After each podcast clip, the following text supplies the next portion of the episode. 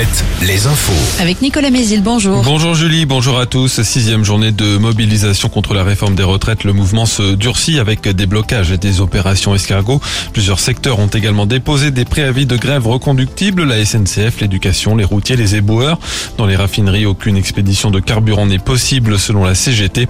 D'importantes perturbations dans les transports ce mardi à la SNCF, on le disait, un TGV sur 5, un TER sur 5, aucun intercité.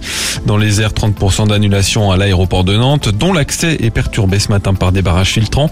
Perturbation aussi pour les bus et les trams à Angers. Aucun bus à La Roche-sur-Yon à cause d'un blocage du dépôt.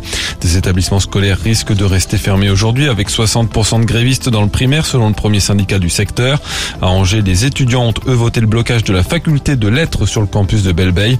Angers où l'on manifeste ce mardi comme à Saumur, La Roche-sur-Yon et ou encore Chaland.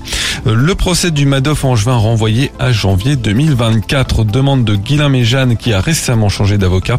L'homme de 40 ans est poursuivi pour escroquerie et blanchiment de fraude fiscale. Il a proposé des placements présentés comme hautement rentables à des dizaines d'épargnants fortunés qui n'ont depuis jamais revu leur argent. Le préjudice s'élève à 16 millions d'euros. Le palmarès du guide Michelin 2023 dévoilé hier. Un seul nouveau restaurant 3 étoiles dans le guide rouge cette année et il se situe en Vendée. Le restaurant La Marine du chef Alexandre Couillon à, no à Noirmoutier est distingué d'une troisième étoile cette année. La Vendée qui compte pas moins de 9 restaurants étoilés au total. Le Maine-et-Loire conserve ses 4 établissements étoilés.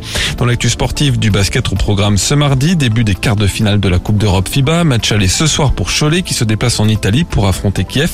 En Pro B, Angers reçoit La Rochelle à Jambouin.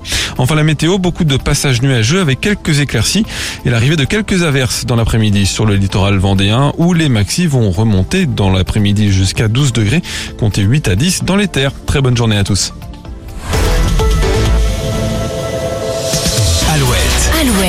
Le 6-10, le 6-10 de Nico et Julie. Allez, allez, bon courage dans cette euh, journée de grève.